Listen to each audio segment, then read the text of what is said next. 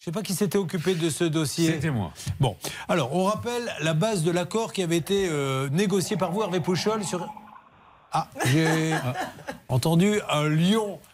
Carmelo est en train de se faire bouffer par une bête sauvage au moment où nous étions en train de parler de son cas.